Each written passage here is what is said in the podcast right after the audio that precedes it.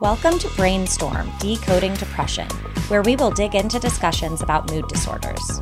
We're here to change the way we think and talk about depression in an accessible, approachable way with a leading expert in the field. No topic is off limits. Coming to you from Dallas, Texas, this is Brainstorm.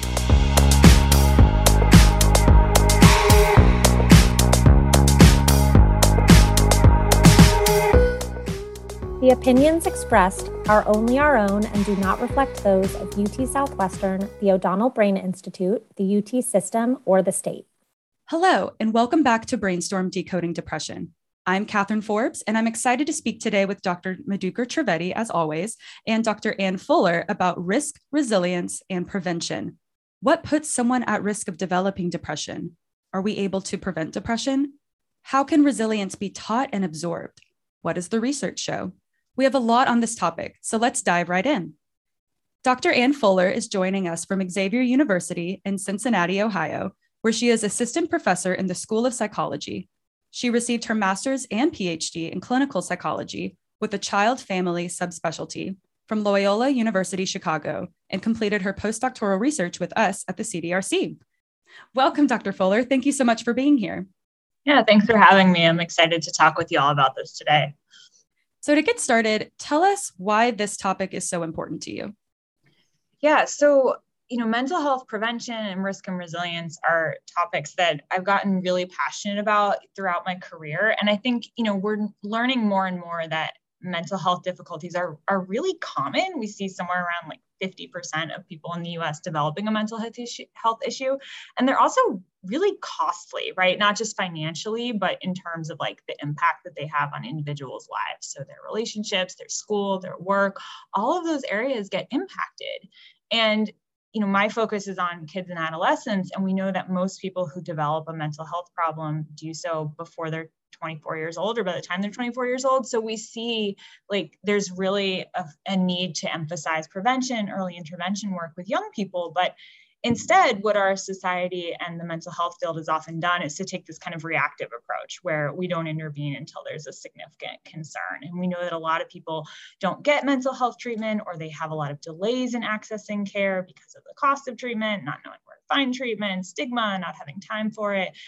So, especially in our current climate with the pandemic and the increased desire for mental health services, you know, among individuals, I think we really have an opportunity to shift our focus from kind of this reactive approach to prevention early intervention where we can really reduce the burden of mental illness and help people boost their well-being and their quality of life yeah, that sounds exactly what Dr. Trivedi says every episode about being proactive rather than reactive and the importance of that. And we consistently talk about risk, but there are so many different factors that can contribute to risk of developing depression. So, Dr. Fuller, can you discuss what puts someone at risk? Is it hereditary, environmental, situational, and is it a for sure thing? Yeah, so the short answer is that it's not a sure thing. We're as a field trying to get better at predicting who's at risk for mental health difficulties and who might have less risk for those types of problems like depression but it's definitely not an exact science and, and we're not perfect at it by any means. So just like you mentioned risk factors span across a whole array of domains. So hereditary factors environmental factors situational factors the way that we think and feel about different things that happen in our lives. So all of those different domains kind of combine to determine determine whether any one person develops a mental health problem like depression or not. So we can talk about things like having a parent history of depression that might create a genetic risk or you know create something in the home environment that creates the risk for depression. When people go through stressful times or problems at home like their parents getting divorced or being abused we can see kind of increased risk. And there's a whole slew of other factors that we could talk about but the take home message is that it's never just one thing that triggers depression or any mental health issue for that matter. It's always that interaction of the different risk factors. And we also can talk about well, what are the protective factors and the things that you know keep people from developing a mental health issue even if they have those risk factors so we always want to be looking at that whole constellation of issues yeah, I feel like intersectionality is a very important word when talking about this. And on social media, especially lately, I've seen the word trauma a lot and people tend to throw it around. So, in this case, if a child is exposed to trauma, how would that influence their development of a mental illness? Yeah, that's a great question. And, and like you said, people kind of use that term and it's not always clear what we mean by it. You know, in the mental health world, sometimes we talk about like capital T trauma, like you're really afraid for your life or you're facing a serious injury. And then sometimes we talk about what we'll call like little t trauma. So something that's really stressful and really impactful, but isn't quite on that level of like fearing that you know you aren't going to be seriously harmed in a, a, physical sense right? So i think that's one thing just to keep in mind is that trauma can mean lots of different things um, but that doesn't mean that we don't take something seriously just because it's kind of that little t trauma so I think one thing to keep in mind is that lots of people are going to, you know, have a tough time after they go through something stressful, but that doesn't mean that they're going to develop a mental illness, right? It might just be sort of a short-term reaction, just like we would all experience if we were stressed out or going through something really difficult. In terms of, you know, the risk of developing a mental illness if someone is exposed to trauma, something that I think we don't always think about is that unfortunately, a lot of people experience traumatic events in their lives. So, about half of people in the US experience some sort of traumatic event, but the vast majority of them don't develop PTSD. So, we see that idea of resilience of people getting through a tough time and turning out okay, even though they're facing something really stressful. So people who face a traumatic event, they might develop PTSD, they might develop depression, certainly a risk factor for depression, but it's by no means a guarantee. Lots and lots of people face trauma and get through it and show that resilience. So some of the things that do put people at greater risk for PTSD might be things like their genetic history or how distressing the event for them was. We also know there's gender differences. So females are more prone to PTSD um, and certain biological differences or differences based on the type of trauma that they face. So all that being said, you know, again, we're not perfect at predicting who's going to develop a mental health issue and who isn't. But the good news is that we have strategies that have research to show us that they're helpful in, you know, benefiting many people who face a traumatic event. And so what we can do is when people face a traumatic event, we can try to give them support just the way we always do when people are stressed out. And we can kind of keep an eye on them and monitor and see if they might need more formal treatment down the road. That was a great explanation. Thank you. And piggybacking off of the terminology conversation, Dr. Trivedi, I hope you can help us differentiate between mental health and mental illness or mental health disorder. So, what is the proper terminology? Because many times, as we said, these terms are thrown around in contexts that may not fit what people are meaning to describe.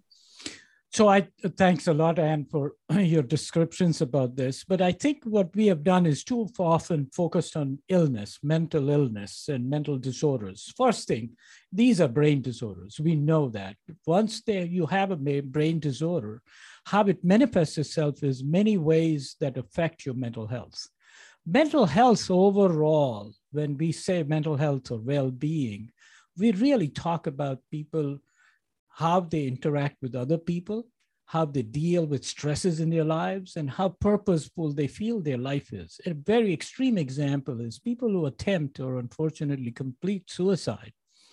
They reach a point where they feel like there is no purpose left in life. And so, what we have to do is not just focus on med- mental illness, but also fi- really focus on recovery so that people recover their mental health. And therefore, we have to educate them, help them get to a point where they're able to deal with people in their lives, deal with their environment, learn how to manage their stress, and actually get in connect contact with their whole self so that they have a purpose left in life. And we all too often wait until there is a crisis. And Anne mentioned it earlier. We tend to think of our mental, uh, our approach to mental illness. It is like as if we were to only focus on stage four breast cancer. We would lose a lot of women if that is all we did. So we have moved as a society where we do early diagnosis, we do mammograms, we screen women for for breast cancer all the time for depression, we don't. So, like uh, uh Dr. Fuller mentioned, while depression, anxiety is a pediatric illness, half the people never get diagnosed. So, while the world complains about access, it actually is really a question of identification and vocabulary and early diagnosis that really is the big challenge. When it comes to teaching tools to promote resilience, would you say that this is to encourage mental health or to treat mental illness? Is it used to prevent illness in those at risk or to help those already diagnosed? And how would you say that outcomes differ? Dr. Fuller, do you want to go first? Sure. So I think it's a little bit of a both and. I think a lot of times the tools that we use to treat people who are experiencing mental health problems or mental illnesses can also be used to promote well-being among people who don't currently have a mental health problem. So we can think about teaching coping skills or teaching ways even just to ask for help. That can be something that a lot of people really find challenging to do when they might need it. So i think it's sort of maybe a little bit about tweaking how we deliver those skills or teach those strategies but i think really they cut across the board and they're oftentimes beneficial for both groups of people that we're talking about but the one fundamental thing is resilience can be taught, and we can actually improve people's ability to deal with stresses, their coping strategies, and as Dr. Fuller mentioned, seek help because, and we all too often in psychiatry have really divided our field into medication, psychotherapy. Instead, we should be thinking of the person as a whole person and address whatever their needs are, both in through therapy, resilience building as well as medications when needed so that you're not actually it is not either or as anne said we have to be thinking about the whole person and helping them recover to their previous level of functioning and often somebody is given a medication but nobody is really focusing on the engagement so half the people who start treatment don't continue treatment beyond the first several weeks we have to figure out a way to engage people add more quality to the type of treatments they're getting, add accountability in the system so that we will measure how they are doing. And if they're not doing well, then add a different treatment, go to a different treatment. Again, something that we have not focused on. And then even after symptoms are gone, which is what we often focus on, we have to be thinking about recovery as well as resilience. And Dr. Trivedi, you just used the phrase, we can teach resilience. So, explain to us how we would go about that and how our community resources can teach resilience. What we have really focused on is a lot of our work is in schools where we do a five session resilience building program called YAM.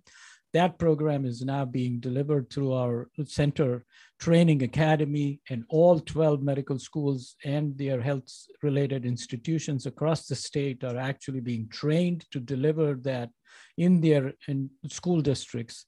It is focused on helping te- students learn by experience rather than just sitting through a classroom. If it was just that simple by telling kids just start thinking about mental health, then we would have already succeeded. We need to teach them, we need to help them learn the vocabulary. And that is the kind of work we are doing in schools. More needs to be done, and maybe Anne can actually elaborate more. And for those listening, YAM stands for Youth Aware of Mental Health. And we've discussed this on previous episodes of the podcast. So, Dr. Fuller, if you could give us a little background on work done in schools and how this is important in resilience. Yeah, absolutely. So one of the things that we've touched on a couple of times already is, you know, this issue of access to care, right? That many people don't get the treatment that they need for various reasons. And so one of the reasons that we really focus on schools when we're talking about children and adolescents and even getting up into the college and university level is because it decreases some of that barrier of access to care, both with things like cost, transportation, knowing where to seek help. So most kids are in school. And so, if we can screen students in school, identify mental health problems there, and then treat them or do the prevention work in schools, that opens up a huge opportunity to increase that access to services that we're aiming for. So schools have sort of different approaches that they use where they might have universal prevention programs like YAM, where all students get the service regardless of their risk for mental health. And then they have more targeted programs for students who are starting to show signs of mental health problems. So we have sort of these different frameworks that we can use to work with, uh, with students. But when we get them in the schools, it really, again, just gives us this great opportunity to meet them where they're at and decrease some of those barriers to care and all of you have, who have heard me speak about this before, I, I kind of unfortunately also bristle at this access problem everybody focuses on. A large part of that access problem is really awareness problem so that the pro- questions about access only come when there is somebody's in a crisis. That would never happen in medical illnesses if, if you really focused on the full person and started early on. So YAM, is, as uh, Dr. Fuller mentioned, is a program we have in a whole classroom. And in that classroom, then you do early identification through screening so that people can get connected with care without having to suddenly struggle to find access to care. And I think that we have really tilted the health system in such a manner that we only tend to focus on urgencies and emergencies. And in the process, people have a hard time getting access to their care. So, first is awareness, and the second is we have to educate and partner with people so they get engaged in care so they don't give up after two weeks and three weeks of treatment. And Dr. Trivedi, could you tell us how we can bridge that gap of access? I know that you had mentioned the previously in previous episodes I know that you had mentioned in previous episodes the dual factor model of mental health. Tell us about that. So, two things. One is we have to focus on both the symptoms, which is the first thing we always focus on, but unfortunately, it ends up being the last thing we focus on. Instead, we have to be thinking about well being. And I already addressed the issue of recovery, resilience building, functional impair, improvement, etc. The second part of this issue is I think we have to start early, and that is why we, we are really excited about the statewide training academy where we will be partnering with all these medical schools who will then go into their own school districts because we can then approach the entire classroom screen for people who have a problem and connect them to care. And that is the real advantage of doing this early on so that you can actually identify those who need to be in treatment or even getting resilience boosting programs and then move on from there. And here we call that the CDRC Resilience Academy, and it does have a comprehensive approach, such as training facilitators, which Dr. Fuller, you're doing soon, um, to deliver the YAM program. And that is what you call the universal approach. And we've mentioned Avexia. We had an episode about that. And tell us about implementing targeted intervention for at risk and vulnerable students. I, I think that, and I'll again uh, invite uh, uh, Dr. Fuller to add to it, but I think one of our work at the center is really to try to develop blood and brain tests in order to actually develop precision treatments so that in the very near future, we are hopeful that we'll get to a point where you do some easy to do blood tests and identify what is the right treatment for the person put in place things like uh, monitoring and measurements, and that's where Avexia comes in to help you monitor yourself and identify treatments that work. If they don't, then you change it. And similarly, we are developing brain tests also so that we will be able to, in the near future, identify what works best for which person so we don't have to go through a trial and error process. Thank you. And lastly, an additional approach for the CDRC Resilience Academy focuses on enrolling at risk students into our Resilience in Adolescent Development, RAD study. Dr. Fuller, tell us a little bit about RAD. Sure. So RAD is part of what we call the Texas Resilience Against Depression Program, or TRAD, um, which basically is a, a 10-year longitudinal study. So that means that you all at the CDRC are following participants for 10 years and trying to collect data from them multiple times per year. So getting really rich, extensive information on these individuals to help us understand more about depression and risk for depression. So you heard a little bit of what Dr. Trivedi was talking talking about with things like brain tests and blood markers. And so, you know, the field is really moving towards trying to get more information on a biological level about depression, things like blood work and the gut microbiome, um, imaging data like MRIs and EEGs, and then your more kind of traditional psychological data like surveys and interviews about people's mental health.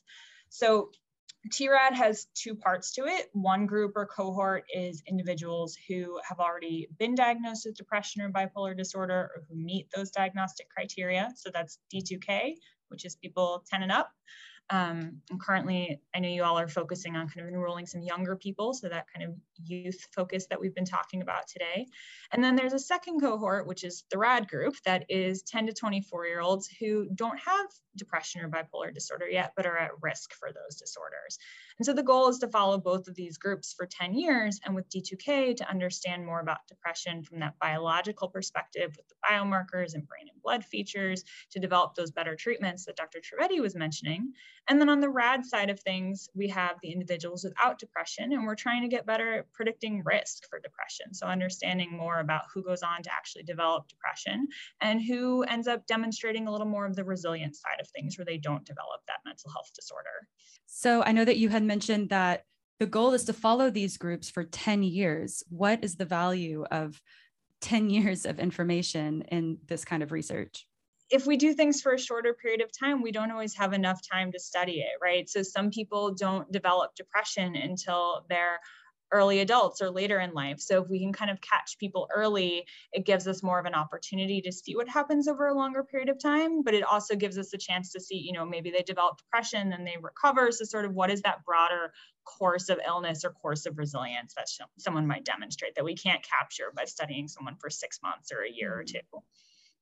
And like with any other medical illness, this is not a two week or a four week illness. And so we have to be thinking about long, long term so that we can identify what are the blood and brain based and clinical and cognitive and psychological markers at each stage so that we can then again match them to the right treatment. This is what we have done in heart disease. This is what we have done in diabetes. And tragically, we have not done something like this for depression. There is no similar cohort in the country that people are currently using. So we are actually at the forefront of this effort. And the goal is that over a 10 year, and we are saying 10, we will extend it to 20 and 30, is that we will be able to actually identify what is the predicted trajectory for any given person. And our hope originally was and continues to be to develop the most definitive study that is being done anywhere in the country.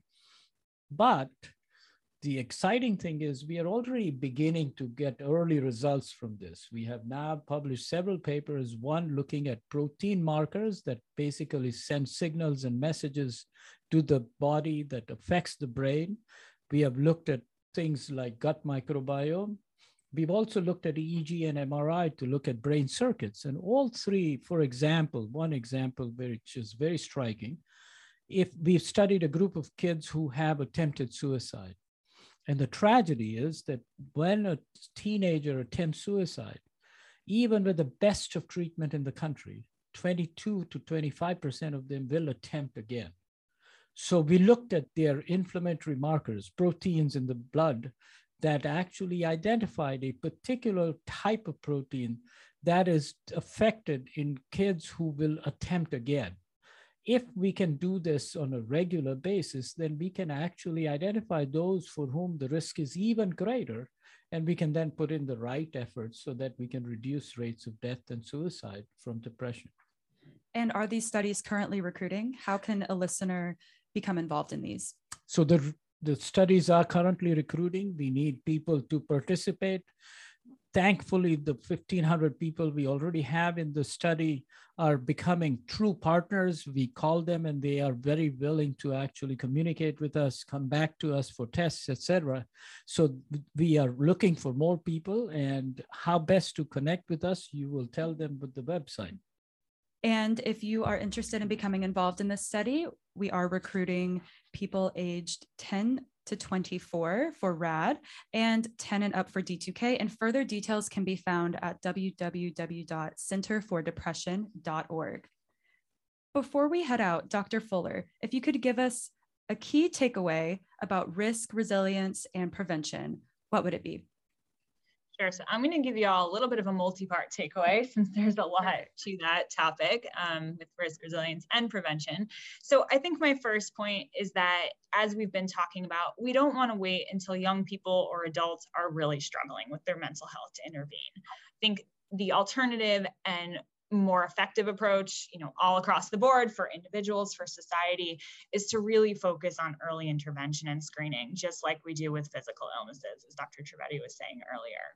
And I think aside from that, going back to that idea of about teaching resilience, we know that we can teach resilience. So I think we can shift our focus to really emphasize teaching skills like coping strategies and stress management that can benefit everybody, whether they're someone who's doing well and just wants to keep taking good care of themselves, or if there's someone who's starting to struggle with their mental health and wants some strategies that they can use to help themselves out with that. And we can do that instead of waiting until someone is having mental health difficulties to start worrying about finding them treatment and connecting them to care. And what I think all of this does for us is it, you know, sets people up to maybe show some more of that resilience and avoid more serious mental health difficulties.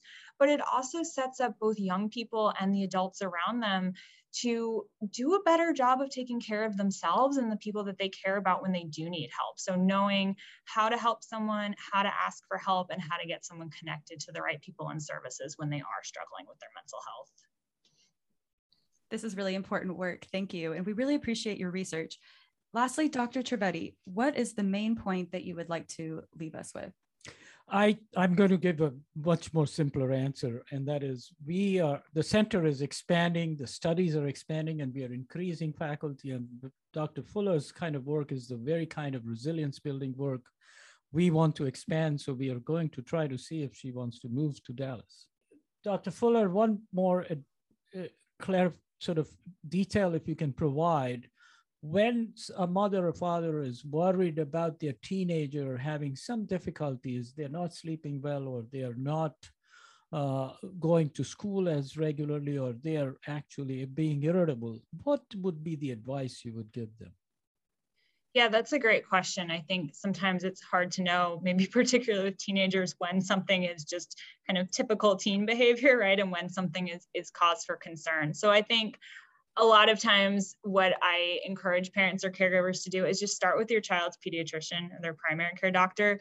They're usually the people that can start to tell you you know what's expected and what's something to be worried about. And if it is something to be worried about they're really a great resource to start thinking about you know how to start getting some help and how to get connected to the right kinds of care and one of the other things I tell parents is if you even remotely have a question that is clearly past the time when you should start getting a consultation from a primary care or pediatrician, and don't ignore it. Don't write off teenage behavior as just teens being teens. If you have a question or if you have a suspicion, that me is right time for you to get a consultation. Very important. I'm glad that y'all mentioned that. That's it for this episode of Brainstorm Decoding Depression with your hosts from the Center for Depression Research and Clinical Care. Be sure to follow us on social media at UTSW underscore CDRC so you don't miss our episode announcements. If you have suggestions for topics or questions you'd like answered, we have an email address just for this show decoding depression podcast at utsouthwestern.edu. Thank you for listening, and we'll see you next time.